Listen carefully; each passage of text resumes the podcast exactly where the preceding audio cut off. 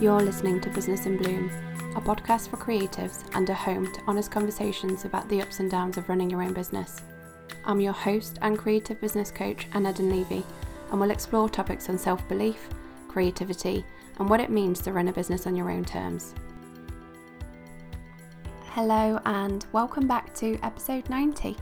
This week's guest is Christina Golian, who is a writer and coach and the founder of the Spark Crew, which is an online membership for creatives. We covered a lot of ground with Christina in this interview, exploring her journey, career journey up until now, her decision to retrain, and why intentionally making time for creativity is important. And we also discussed the state of flow, and Christina talked us through what that is exactly and how you can reap its benefits. Let's jump straight in. Hi, Christina. Thanks so much for joining me. Uh, why don't you tell us a little bit about yourself and what it is that you do? Hey, thanks for having me on. Um, I am well. Actually, I'm in a bit of a period of transition at the moment, so this question always it's a tricky one to answer sometimes. Um, I've been the wearer of many hats as a self-employed creative over the years, and I went back to university in September 2021 so I'm having a career change and I'm now a creative coach and a positive psychology practitioner. Wow. So that sounds really exciting. It's something that we've talked about many a times. And actually, we met on a coaching course probably three years ago now. Yeah, that's right. It was right during the pandemic, wasn't it? It was, yeah. And it was actually the perfect time for being on a course where we, one of the requirements was to have coaching pods. So there was three of us all together who would we would meet almost weekly i think didn't we? Um, and it was great to kind of have that chance to practice our coaching skills but also have that um, human to human kind of connection uh, over that time when we weren't perhaps seeing that many people yeah, it was for me certainly it was such a positive experience actually being part of that course and because it was all um, self-belief coaching that we were learning about and first of all applying it to ourselves before taking it out into the world, it was just such a, a wonderful, rich experience to have. I certainly found, and really, it, it was like the stepping stone for me that gave me the confidence then to go and apply to university and to apply for a, a science degree, which is something that I have zero background in whatsoever. So to apply at master's level was quite scary.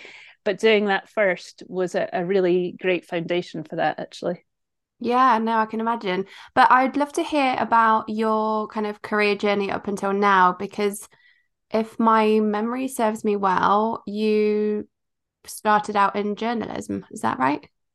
It is right, yeah. And I even I went into that in a bit of a sideways fashion, I suppose, or squiggly fashion, which seems to be the story of my life.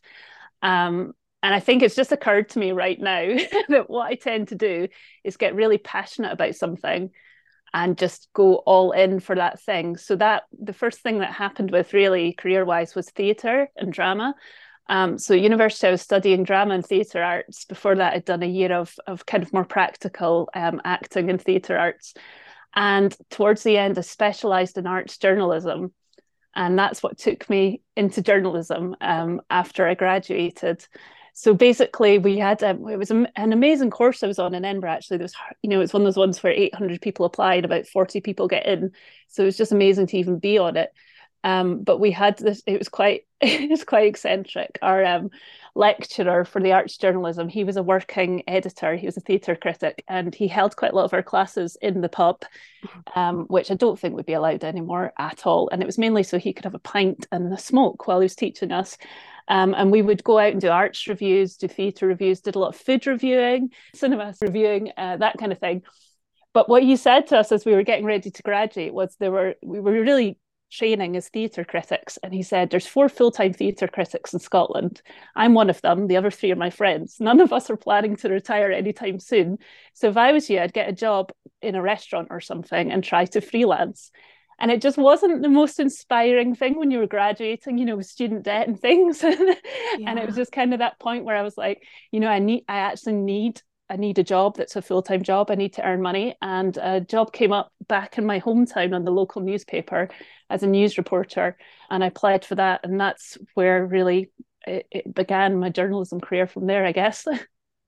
Yeah, that's um yeah, certainly not the most inspiring words to hear from someone when you're literally just about to enter the world of of work. Um but so you you did the kind of journalism at a local newspaper and I know that you later also ran a magazine uh, yourself. So maybe tell us a little bit about kind of all the little paths that you took throughout your career. Yeah, so I was on the local newspaper for two years, and it was one of it was like this amazing kind of almost apprenticeship, I suppose it felt like, and I learned most of it on the job. Um, and really, you did everything, you know, a bit of everything. So, like, sometimes even when the sports editor was on holiday, I'd have to cover football, which was, you know, interesting to the least, because I do not know much about it whatsoever. Um, but you would do a bit of everything. I'd have to do court reporting actually as well, which was not a favourite, um, and and was really odd because I'd see some of my old schoolmates in court, but they'd be on the other side from me, so that was super awkward. Um, and after two years, I was just kind of like, okay, I've, I've, I've done my time here, and I think I've it's kind of challenged me as much as it's going to, and I'm ready to move on. And I went traveling for a year, and when I came back again, I was just in this position of I need a job. Um, I've I've got you know sort of traveling bills to pay now, and I need to be earning some decent money. Or no. It wasn't decent money in journalism in those days, and it probably still isn't. To be honest, it was more I need to be earning some money and a job came up for a senior journalist on a business uh, magazine. It was quite random, but I just applied for it and got it. And the, for the next few years, years I was there, um, and I was kind of worked my way up to be, I think I was an editor when I was about 25 or 26. So I was probably one of the youngest editors that the company had ever had um, which came with just a massive amount of stress and responsibility, to be honest. And it was in the time when, and it still is, you know, media is a very difficult industry, a very challenging industry to be in. Uh, a lot of redundancies were happening. So we were just losing staff really every week. And I was just getting more and more work piled on me, basically. And at that point, my husband was setting up as a, a self employed photographer, and I was just loving helping him. Um, so we began to do wedding photography together. So I'd be doing that on my weekends and my days off and things. And left journalism to go full time self employed with um, zero savings or plan, really. I have to say, it was more of an impulsive quit one day when I just couldn't tolerate the situation any longer. Uh, so, not necessarily advisable to do it that way, but you know, sometimes that's just what we have to do for our own well being. Um, and a few years after we were photographing weddings, we decided with friends of ours who were also wedding photographers to set up it was a blog to begin with because Scotland didn't have one. It didn't have its own wedding blog. So we did that. And then over the years um, I was quite keen to launch a magazine having worked on those magazines for so many years. Um, and that's what we did or that's what I did because by that point I'd taken the business over really myself. Um, they were all busy with other things in their own businesses. So quite a quite a kind of like I said, I think squiggly journey mm. to to finding all those different things that perhaps were, you know, interested interesting you and yeah, exploring the different kind of creative avenues. And I think that's what I kind of love hearing about your journey is that that there's just so many different things that you've kind of thrown yourself into um and yeah just explored because they they're exciting yeah, I think there's definitely there were a lot of leaps along the way. yeah, absolutely. And and I think often it was because um it was creative collaboration too, I guess, because when we when we came together, the four of us to start that blog, everyone had different kind of skills and experience. Um, so my husband had a background in graphic design. Um, one of the other um, founders of it, he was really amazing at marketing and just like total extrovert, love going out, speaking to people, doing all the marketing. And we just kind of, it worked really well together to all have kind of our strengths um, and everyone kind of applying their strengths to it. Uh, it was obviously hugely challenging as well, and definitely a case of too many cooks sometimes. But um, it was uh, a really interesting and uh, rich learning journey, I think. Yeah, and how did it come about? Kind of you taking over the business just by yourself what what was that process like? And i'm assuming from what you said it perhaps wasn't a kind of a smooth journey to kind of one day deciding that that was what was going to happen. Did it kind yeah. of just kind of happen over time? There was kind of yeah there'd been life changes and things. We were all at different stages with um our families and things. Um, we started the business when I was pregnant, actually. So uh, we had a, a, brand new baby, really, when we were launching. Um, whereas our friends, their kids were a bit older. They were at a different stage in life. They um, they took on a, a lovely building in Edinburgh as a photography studio. Not long after that, so really, it began to take up a lot of their time and energy, and that was really where their passion lay. So um, it just kind of evolved and it made sense. And everyone basically was hinting to me, Do you want to take this forward? Hmm. Because you'd be amazing at that. and I was like, Well, you know what? I kind of do actually. Um, and what was really fun then, it was, I think, it, again, it was probably a brilliant stepping stone in that when we did it all together, it was hugely helpful to have everyone's input and everyone's shared effort on huge projects. Like we did some massive, mad in hindsight things. Like we gave away a wedding uh, worth like 30 grand or something, you know, and we did these huge, huge ambitious things that um, if I tried to do that myself, I would have, uh, uh, you know, it was stressful enough doing it actually altogether. But when it got to be just me, what was really freeing was then it was just mine and I could do whatever I wanted. And I didn't have to check, first of all, you know, is it okay with you if I do this? Because we all had kind of different taste and different style. Um, so it was just, it's quite liberating actually to be able to just forge ahead um, and, and do my thing from there. Yeah. And so you were running your photography business with your husband alongside all of this. And I know from obviously, you know, I've known you for the past maybe three years. So I know that you made a decision to stop taking on weddings um, and and photographing weddings. When did you make that decision and what was that process like? Because again that was would have been a you know huge part of your life for for many years. And that you know letting go of something like that can be really difficult. So what was that process like for you? Yeah it's it's kind of hard to pinpoint exactly when the decision was made because i think it probably felt like quite a gradual thing um, and as you say, it was it was a huge part of our lives. We did it for 15 years, you know, and it was incredible. My husband's Canadian and we met in Canada. And when he moved over here basically to be with me, it allowed us to, um, you know, very quickly we were getting bookings in the Highlands of Scotland. Um, you know, even down down in Devon, we've been for weddings. We were we've been asked to go overseas and do them, but actually just we usually had a diary clash and couldn't. But it was taking us all across the country.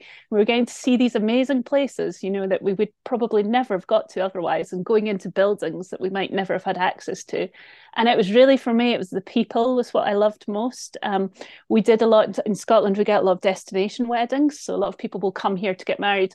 So we got to be like really immersed in these cultural experiences um, doing persian weddings and chinese weddings and asian weddings. And it was just so incredible that for that day people really just took you in and welcomed you in as almost one of the family um, although a very hardworking member of the family because you know all too well what a wedding day is like to cover but it was yeah. just like the most wonderful, rich experience. And it was also exhausting and really time consuming. Um, we spent, you know, that most of those years missing out on our own friends' weddings and things because often we'd be booked so far in advance that we couldn't um, go to them. So there was also that side of things too. And when our daughter came along, it just didn't really fit with family life for us so well anymore, um, given that we don't really have family living nearby my mum was amazing and she she would always um, look after Mila while we were out working and things but she even lives you know a couple of hours away so it just all became um, really quite impractical to to juggle and it just really got to the point where it felt like something has to give mm-hmm. and it mm-hmm. wasn't quite sparking the joy that it used to and i think also just with the the amount of time we'd been doing it as well you know again what happened which seems to have been what always has happened looking back is that I developed this passion for something else, you know, and it really was when the, um, positive psychology began to to really take my interest, as well as the the magazine and the writing. Those were the things that then I got drawn and drawn more to. Um, and you maybe have found this as well, Anna, but certainly when I was a journalist, I didn't write much when I wasn't at work because I spent most of my day writing. And then when I went home, I just didn't really feel like doing it. And on the weekends, I didn't feel like doing it. But when I then moved over into photography, I started writing more again. and mm. I'm moving away from photography, I'm getting really excited about photography again and it not being so much a work thing, but it being a creative outlet. And again when you're photographing a wedding as you'll know you obviously you get to be creative but also there's so many time constraints on the day and there's a really strict schedule that you have to stick to because you know nobody wants dinner to go cold and so on. Um, so just being able to think now about photography as something i can play with again and have fun with um, is quite exciting. Yeah no i can totally hear you on that. I think i started to explore film photography for that very reason because it's um although it's you know still photography it feels like a different medium because of the the way that you have to approach things in a really slow way. It's it's yeah it slows everything down. And so i think it's a lot more intentional than digital photography for me. And so actually doing that and exploring film as a beginner actually because i'd never really used film before it's sparked that joy for me again. So like you said you know when when you are immersed in something that used to be a hobby that's become your job it it can become just a job right? You can you can lose that spark. So yeah i totally hear you on on kind of finding finding other things to kind of um yeah bring back that that creativity i guess as well yeah, and the other thing, when it's your job and it's a very important day, there isn't really room for error there. You can't really be making mistakes, um, which and you know you'll be finding as you experiment with film photography, it's hard not to make mistakes. Or I certainly found that whenever I experimented with it. So there is a real freedom in in allowing yourself to have that beginner mindset and just be playing with something, and it's okay if it doesn't work out you know it doesn't have to be a perfect photograph. It doesn't have to be a, an article that's filed. Sometimes i was like going to an event and filing the article at you know midnight or one in the morning. And you know obviously it's not allowed to have mistakes in it in theory anyway although there's there often isn't there. So i wonder obviously we've kind of talked about exploring those different kind of sparks of creativity and things that have kind of just taken your interest and, and you've just explored those and followed that thread of curiosity. And so you, you talk about positive psychology and, and that being one of those things that kind of again sparked that interest and you started to kind of dive deeper into it. Obviously, we did the coaching course on self-belief together and that was kind of like you said earlier a stepping stone into that whole kind of world and giving yourself permission to then explore you know potentially doing a master's. And and now you are kind of halfway through i think if i'm uh, right in saying.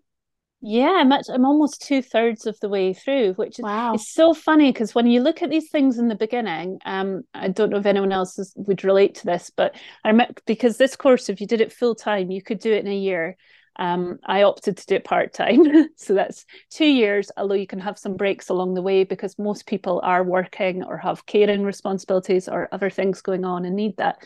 But I remember thinking, oh, it's a long time you know?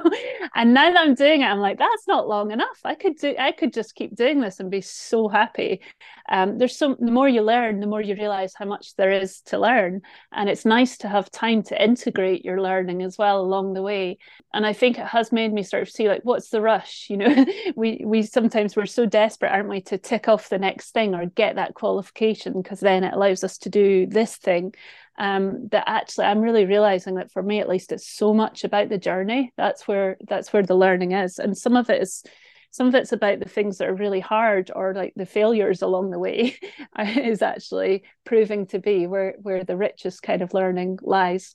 Mm, I think I needed to hear that actually about not rushing, about not um, just thinking about the destination because that is often the things that we look at, isn't it? That, you know, when I complete this, I'll be able to do X, Y, and Z. And I think actually we miss out a big chunk of, like you say, that kind of rich learning, the the process of actually immersing yourself in in well in studying at the moment. And I know that you're really enjoying kind of exploring all the different aspects of positive psychology and the different kind of avenues that that can lead you down. So, yeah, it's definitely something that I needed to hear as well.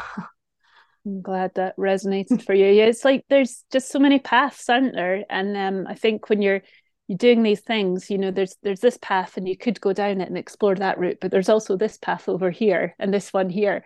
Mm. Um, you know, and I, I think it's just it's funny because it's yes it's called a master's but you're you're not going to graduate this and be a master of it. I mean that's just a lifelong journey isn't it? Will will any of us ever feel like a master of anything? Uh, i'm not sure but the i don't know for me the joy is definitely in the the learning and the exploring and just letting my curiosity lead me along the way. Yeah no i really love that approach. And that kind of leads me on to the topic of flow because I know mm. that that's mm. something that you talk about relatively frequently, I think, and through the kind of the lens of positive psychology, I suppose.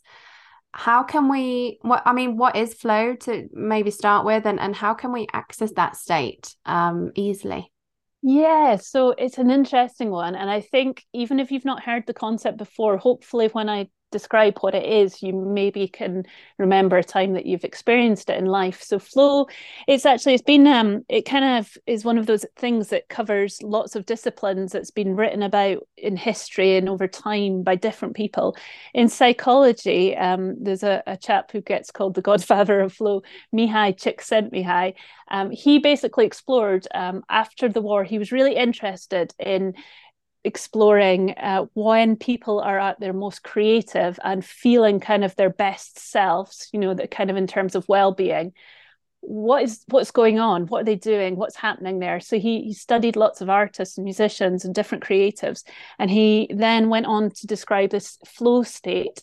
So it's basically when you are doing something when you're so engaged in what you're doing that you kind of time takes on a different form. You might kind of lose all sense of time. Um, you're doing something that's quite challenging usually, but crucially not too challenging. Um, you're trying to achieve something. Um, so it could be, for example, a time that I remember experiencing flow, and this is probably one of the um, just the the strongest memories of it I have was when I just I tried scuba diving um, when I was traveling. And it's funny actually, because I, I really did not know how I was going to get on with it. Before I went traveling, I'd been having quite a lot of anxiety and I'd had kind of panic attacks quite a lot on and off over the years. And growing up in the 1980s, unfortunately, I had watched all the Jaws movies. So being in the ocean was one of the things I did not feel too uh, calm and con- content about, you know, not knowing what was under me. But I thought I'm going to give this a try and see. And I absolutely loved it. It just, I think, because you had to concentrate on what you're doing with your breathing apparatus and things, you know, there was that level of challenge there. And there was all this awe and wonder because you were going under the ocean and seeing what lived under there. And it was the most amazing, like coral reefs and like incredible fish. And just, it was wonderful. And when um, the instructor said it was time to go back up, I remember thinking, but it's only been like five ten minutes and we went up and it had been um, an hour or whatever we had air in our tanks and i could not believe but i just felt in this like kind of rush of like amazing positive emotions and it just really stuck with me. Um, and now knowing about this i know that at that point that was me experiencing flow.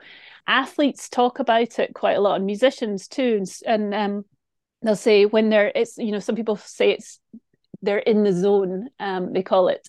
And it's almost like you, that everything else kind of drops away and your self-critical voice stops. And i think this is one of the most crucial parts for for us creatives is that when you're in that state that little voice saying oh this is terrible. What you do it stops it's silenced. And it's almost like you have this intuitive sense um, of what to do. Sometimes um, i've heard conductors talk about their hand just seems to move by itself. Or um, athletes will just say that they just knew um, a basketball player said for they just knew where to go. And it was almost like it just if you know you hear people say a lot it flowed out on the on the the court. So it's just it's quite an incredible powerful thing. And it can also be in the simple things. It can be in when you're playing video games you know you can get into that flow state as well. It can be when you're writing. It can be work. And a lot of people that's the main place that they'll experience it is at work. But a kind of crucial thing on the flip side of that is that also a lot of people are no longer able to experience it so much at work because in order to be in that state, you need to not have distractions. And if your phone is beeping at you, or if your boss is calling you and saying, Can you just come through for a quick chat, which is what I used to get quite a lot, it's really difficult then to, to stay in that state of creativity and you're kind of pulled out of it almost. So so that's one of the things that makes it quite tricky to experience in modern life. That's a, such a good point, actually. The you know the phone beeping or any other distractions, maybe a parcel at the door. There's always if you work from home. Yeah, that the, there are so many distractions that we are kind of exposed to, and it's something that we talked about just before we kind of hit record in terms of that overwhelm of information as well. So, how can we help ourselves to to experience that state? the advice is to give yourself um, you know try and set aside kind of an hour or two to do the thing that you want to do turn off all notifications you know and be as mindful about that as you can. Set yourself kind of a you could call it a goal you could call it an intention. Um, so that may be i want to write the first draft of a poem or i want to write my newsletter or i want to learn how to roller skate backwards. That was me the other week. Um, so have this kind of aim for the time and then um, I've been experimenting actually, certainly in the creative things, with using creative prompts. And I am finding that they allow me to drop into that sense of flow really, really quickly. So that's something that I am planning to do more research on actually as I go into the research phase of the degree. Um, but yes, it's just finding for some people, it's having a little ritual can help. So maybe that's that you light a candle, um, you know, as you sit down, or maybe it's that you get the special notebook out that you only use for writing this kind of thing. So there's different ways we can do it. And an interesting one in the workplace, or if you're working from home, is that um, you just find you can be so much more productive when you are in flow. So this interests me because it's not that I'm interested in, you know, spending eight hours working and getting more done. I'm interested in how I can get that eight hours of work done in a much shorter time. So then I can go out and do all the other things that I enjoy doing or or go and read and chill out or whatever so most people are not managing to experience it while working because of the distractions. But if they could they could probably get their work done in a far shorter amount of time um, and have kind of more quality of life around that. So it's something that um, anyone with an open plan office might want to think about putting mm. in some noise cancelling headphones perhaps. Yeah yeah. That's such a good tip and i think about the ability to just open a tab and type something into Google and bring it up, and actually how distracting that can be because it's so easy to procrastinate in that way, or you you know have a thought about something and and my instant reaction is to go and look it up. Yeah. and actually that just breaks up that flow that breaks up that kind of process. So yeah having a think about how you can maybe minimize those distractions might might be helpful yeah, and it is sometimes being quite self-disciplined that maybe you'll say to yourself, I'm going to let myself look up those things after the hour. I'll make a little note now. Um, and it's one of the things I, I began going to the London Writers Salon writers hours during lockdown. And what I loved about those was it was, um, I think they quoted Neil Gaiman a few times, and it was something like, you can sit there and do nothing and not write. That's okay, but you're not allowed to look at your, you know, he obviously said it much more eloquently than I am now. But it was like, you can't look at your phone, you can't do all these things. So, you know, and it, it just kind of, I think, just that accountability, you know, that for this one hour, we're all going to sit here together and write, hopefully. Um, you know, if the words don't come, they don't come, but we're going to give it a good go. I think that can be really helpful too. Um, so there's other online spaces I use when I want to do deep work, and we'll all set our intention, and then we'll do an hour or two of deep work, and then we we meet again at the end to see how we got on. And I know we're going to speak about it later, but in the Spark Crew, which is my own creative community now that I've founded, we've got some sessions that that we do that too with creative things, because for some people they really do need other people there to to help hold them accountable. You know, we all work mm-hmm. differently. Yeah, no, I can totally relate to that because I don't think I would normally set time aside to do creative things.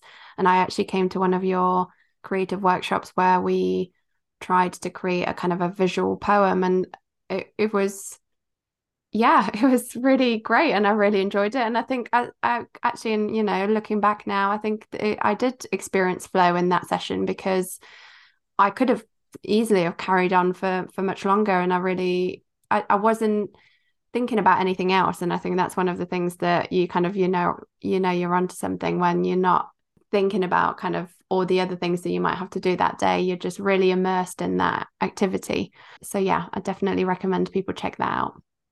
And that's um, often it's when we're in that immersed place isn't it that we produce our best work. That's what mihaly csikszentmihalyi found is that when we're when we're at our most creative it's when we're in that state um, and that's when you know sports people for example might suddenly do something that people thought was impossible. I'm a snowboarder so i kind of, kind of think of that and i think of some of the tricks that people have done over the years.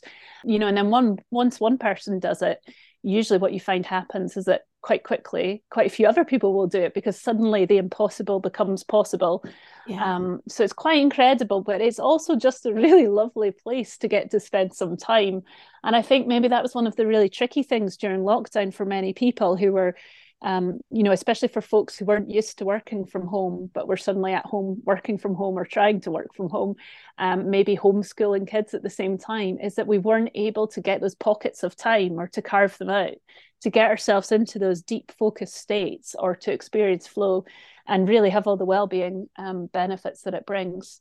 And I think that was really, really hard for people. Yeah, no, absolutely. I think yeah, going back to what you said about having that accountability actually and having that dedicated space. And again, of course, it will be different for everyone in terms of how you prefer to work. But for me, I know that personally, and we've done some co-writing sessions together, and I've done that with some other friends as well separately, where we've just dedicated an hour to doing that one thing.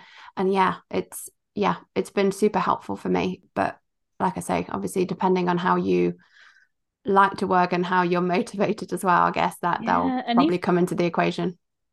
Even on the day i find too you know there's some some weeks that that would work for me and others maybe i just want to be alone and get on with mm. myself. And it's nice to have the options isn't it? I find for me i really have to be quite flexible about how and when i work and that's something actually took me so many years to realize like too many years to realize i would sit at a desk you know for hours even if i wasn't feeling it to really just try and make myself get through the admin. And let's face it if you have your own business there's always admin to do isn't there? It's not like you're ever done um, or feel fully caught up. If you do just the next bit comes in shortly after but looking back, I just think, wow, if you'd realized sooner, the, the more effective way for you to work is really to think about your energy and not your time. What difference that could have made. Yeah, but I guess that's, you know, in a sense, you kind of have to go through and get to know how you work best. You won't necessarily always know that right from the start. I think it's it is a bit of a trial and error situation where you you have to kind of work out, okay, I'll try this, see what, you know, how that feels. If, if it doesn't fit you you're then able to kind of explore other ways of working. So yeah i think that definitely for me has come through or at least understanding how i work best has come through experience essentially. Yeah and i think back then there wouldn't have been this dialogue around self-employment and you know the kind of you wouldn't have been seeing the way that different people might do things. So i really just came out of this nine to five mentality or more than nine to five because it was journalism um, you know and felt like to be successful and to run a successful business you just have to work all the hours. Um, and in hindsight i can see now that you know that that is really not the best way to approach things and that actually that's that's kind of a quick path to burnout. And i did i did burn out it happened because there's only so long you can put in I don't know, sometimes I think I might have done a 16 hour day, or probably quite often, pre pre parenthood this is and yeah it just is you, you know especially when you're a creative if you're burning yourself out doing kind of admin tasks and things you know you're not looking after your creative energy you're not keeping your creative fires burning that can be difficult yeah, well, that's something that actually we've kind of both written on that topic on our Substacks uh, recently, and it just so happened that it kind of coincided. I think there were kind of uh, the articles came out almost within you know a day or two of each other. It is kind of cultivating or giving ourselves that space to, yeah, to to cultivate that kind of creative spark to make time for it because like you say i think when we are immersed in busy work i think those kind of wells of inspiration let's say can get depleted. So actually dedicating some time and space like you said earlier you know maybe about it is just about creative play can be hugely beneficial. Yeah absolutely. And at the moment i'm loving just kind of drawing inspiration from other fields as well and just kind of other art forms and just kind of yeah, just again following the curiosity and just that beginner's mindset thing of having a go um, at things too. And then I find it just really does fuel everything. It fuels your own work so much, and also collaborating with other people. I love in those those sessions you mentioned, Anna, that we've done together, um, and some of the other ones we've run too. That it just takes you in new directions. Um, I've been to writers' workshops where, you know, hearing other people's words and being encouraged to actually steal some of those words, you know, being given permission that it's okay to do that, but then to obviously make them into your own thing. It just takes you to places that you might not otherwise have traveled to. And it's just, mm. yeah, really wonderful to play with. Yeah. So that sense of connection really actually sparking new ideas as well. Absolutely. Mm. And it can be lonely, can't it, as well, when you're in business? If you're in business on your own, you know, you can spend a lot of time on your own and not connecting. And if you do connect, it's often with other people doing similar things. But I think if anyone's not already doing it, I would encourage them to also try to make connections um, in other kind of industries or other areas around your field because really you'll have so much in common from being business owners or self-employed but also you really will help fuel each other i would say inspiration wise too. Yeah absolutely. It's something that i was just talking about to a friend um actually in terms of finding things that bring you energy and and and you know connecting with others can be one of those things. I know that for example i work i really enjoy working from home and and it's something that i don't think i'd want to change.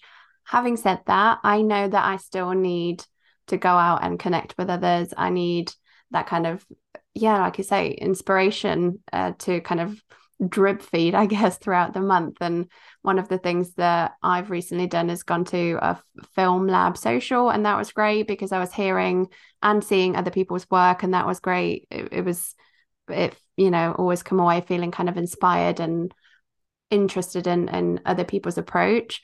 But the other time I went to see a movie on my own, and that in itself was also kind of a nice creative break and inspiring in, in, in a different way. So, yeah, I totally uh, agree that I think it's easy to forget that actually we need to kind of replenish that well of inspiration.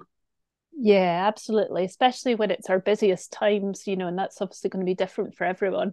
But it is really easy to let that go because it feels, it can, the word that's springing to mind is frivolous and it's not frivolous at all but it can feel like a, a non-essential you know mm-hmm. like a, mm-hmm. a luxury um, you know especially um, to take perhaps a whole day out by yourself or, or a weekend away that's what i'm about to do next you know it can really feel like a, a, a kind of it can feel really hard to do that to invest that time and money often in yourself. And especially i think there's an added pressure if you're a, a mum or a parent you know to be doing that thing and spending that money on yourself during a cost of living crisis. But it's so so so important to do. And actually i think the the the um investing like that in yourself the the well-being kind of boost that it brings it doesn't just benefit you it benefits everyone that comes into contact with you including the people you live with if you do. So i think it's so important to do it so worth doing it. And you can also do it in a smaller way as well. If that doesn't feel accessible at the moment like i am about to do like a weekend away staying in a different city i'm staying in uh, like a, nice looking hotel. Um, I'm going to actually have booked myself to do an experience while I'm there, as well as um, going to a conference with other business owners. But then you could also do a really small one, like is there a love Eventbrite actually for finding random things. I did laughter yoga one Saturday afternoon, I think it was. The host was in New York and it was completely free and it was so much fun. So you can kind of look around and, and get ideas, and it's quite fun to plan them. I find, especially after um, the pandemic and lockdown. And here in Scotland, we were locked down for a long time, and I know other places in the world have obviously been even longer. But it was just so exciting to be able to think about doing things again, and and that they won't be cancelled or postponed, hopefully, um, which is really nice and feels like a, a bit of a, a treat nowadays. I think. Yeah, no, that's such a good tip about Eventbrite and actually just coming across maybe things that you wouldn't have normally considered. So I think, yeah, that's a really good tip. But I wanted to visit your um, or talk about your writing uh, because I know you've kind of written in one form or another for for many many years, and so I wonder if you have any tips or any insight with regards to establishing a writing practice. It's not necessarily even for, you know, writing with an end result of mm. any kind, just actually just writing practice, whether that's journaling, whether that's just, you know, some form of diary keeping for ourselves or for the purpose of sharing with others. Yeah, what are your insights? yeah, I think it's slightly tricky sometimes for me to advise on this because I am someone who does that naturally and it's always been my go-to as a kid I just I always wrote from, you know, just as long as I can remember, something I did. And also growing up in 1980s in rural Scotland, to be honest, there wasn't always much to do. You know, there was no internet. Telly was, you know, you got an hour or two of kids' TV at certain times of the day. So there'd be long periods of being utterly bored, which really helped with finding creative things to do so that's a trickier thing that we have now in that you've got everything else competing with your time but it maybe helps to know there's a massive amount of science behind why this is really good for us to do. So, journaling, for example, that's just hugely helpful, not only to our well being, but also to our actual physical health. Um, there's loads of empirical evidence to, to show the benefits it brings. So, if it helps you give yourself permission to take the time to do it, you could maybe think of that too. It can lower stress, it can help with anxiety. It's just a really great way to check in with yourself too and to kind of be aware of what's going on because I, I, I know that I mean we can wake up in the morning and I don't know about you but I often you know I'm thinking about the day ahead. I'm thinking about next week. I'm thinking about what I need to order um, to fill the fridge. You know so many thoughts going on basically in our minds. I think I've seen a figure before that by this time of day we've experienced X thousand thoughts of things we have to do which is quite staggering. Um, so chances are, by the time you even get to lunchtime, you're going to have had thousands of thoughts, and you've probably experienced quite a lot of emotions in that time too. We did an experiment at university last week where we had to write down um, the emotions we'd experienced that day, and it was only noon that we started doing this, and most of us had kind of ten to twenty. And when the um, workshop leader then began reading out a list of other emotions, we were, oh, yeah, that one too, and adding to our lists. So if you think that we're having all these thoughts and all these emotions, think of journaling as kind of a place that you can dump those, you can get them out your brain, out your body, and down on the page. I find it to be kind of like this cleansing system that then allows me to kind of reset and and start I say start the day. Sometimes I do it at night time. Um, but the simplest way, if you haven't done this at all before, I would say the simplest way to start is to get yourself a notebook or A4 paper, whatever you want, and just set aside 10 minutes. Turn off notifications on your phone. Um, if you can, just try and give yourself a distraction free 10 minutes and just start to write. And what you will probably find is either it's tricky at first to write anything, or your brain will quite quickly say, oh, this is terrible, this is rubbish. And that's okay. It's allowed to be terrible and rubbish because it's this is not about writing a great piece of work that you're going to share. This is just about getting that stuff out out of your head and dumped down onto paper. And if you can't think where to begin, just begin with how you feel. You know, I, I feel tired. I feel this mm-hmm. and that. And just see where it takes you and try try and not let that critical voice take the reins because really as I say, this is not about producing quality work. But what you quite often find is that once you start doing this more regularly, it does actually lead to quality writing. Because once you've got all that stuff out, you may find that you then begin to write and to actually write something that you you could perhaps work with or at the very least you feel hopefully a bit better because all that stuff is now down on paper and no longer um, being carried with you into the day so that's one way to do it there's lots and lots of different ways and i would encourage people to experiment to see what works for them. Um, there's i think you've talked for anna haven't you? You wrote about um, julia cameron the artist's way. She has quite a set approach to morning pages so that's something you can look at. Um, i quite like sometimes to journal and ask myself questions like how am i feeling right now? What is my intention for today? That kind of thing. So that's another approach you can take. Lots of different ways to do it. What what yeah. way do you like doing anna yeah, it's it kind of varies depending on on you know how I'm feeling and my mood. I I don't journal all the time. I did jot a few things down this morning, and actually, what I ended up writing was a few things that I want to kind of bring to life this year, which I don't even think I've kind of put that down on paper yet for this year. Not that you have to at all, but I do tend to like to kind of have a a rough guideline. So actually that's kind of what came out today. That was uh, kind of unexpected. I just started writing and that's kind of what came came out. Um, but I think you, what you mentioned about using questions and prompts, I think that can be really helpful.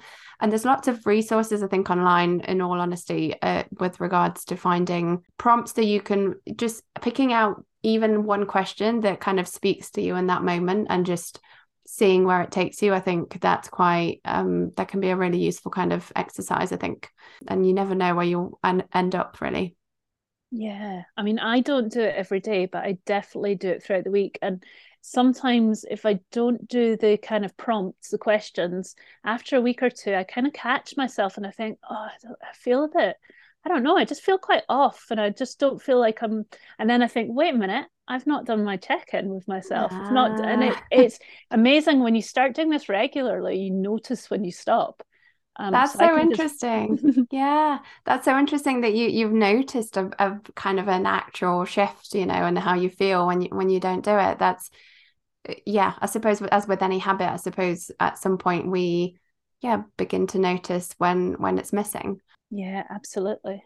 Yeah, that's really interesting to hear. Okay, um, I feel like we'll be kind of coming to the end of our conversation. I don't want to kind of keep you too long. So I wonder if there's one tip that you could give your younger self. What would it be?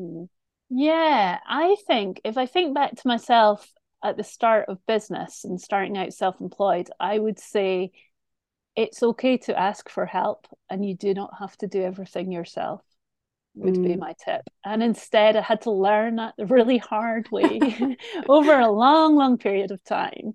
Um, but yeah, there's this feeling sometimes, I think, as founders and self employed folks, that we have to do it all. And, you know, that only we can do it you know nobody else will do it as well as we do because it's our business and we're passionate about it and we care the most.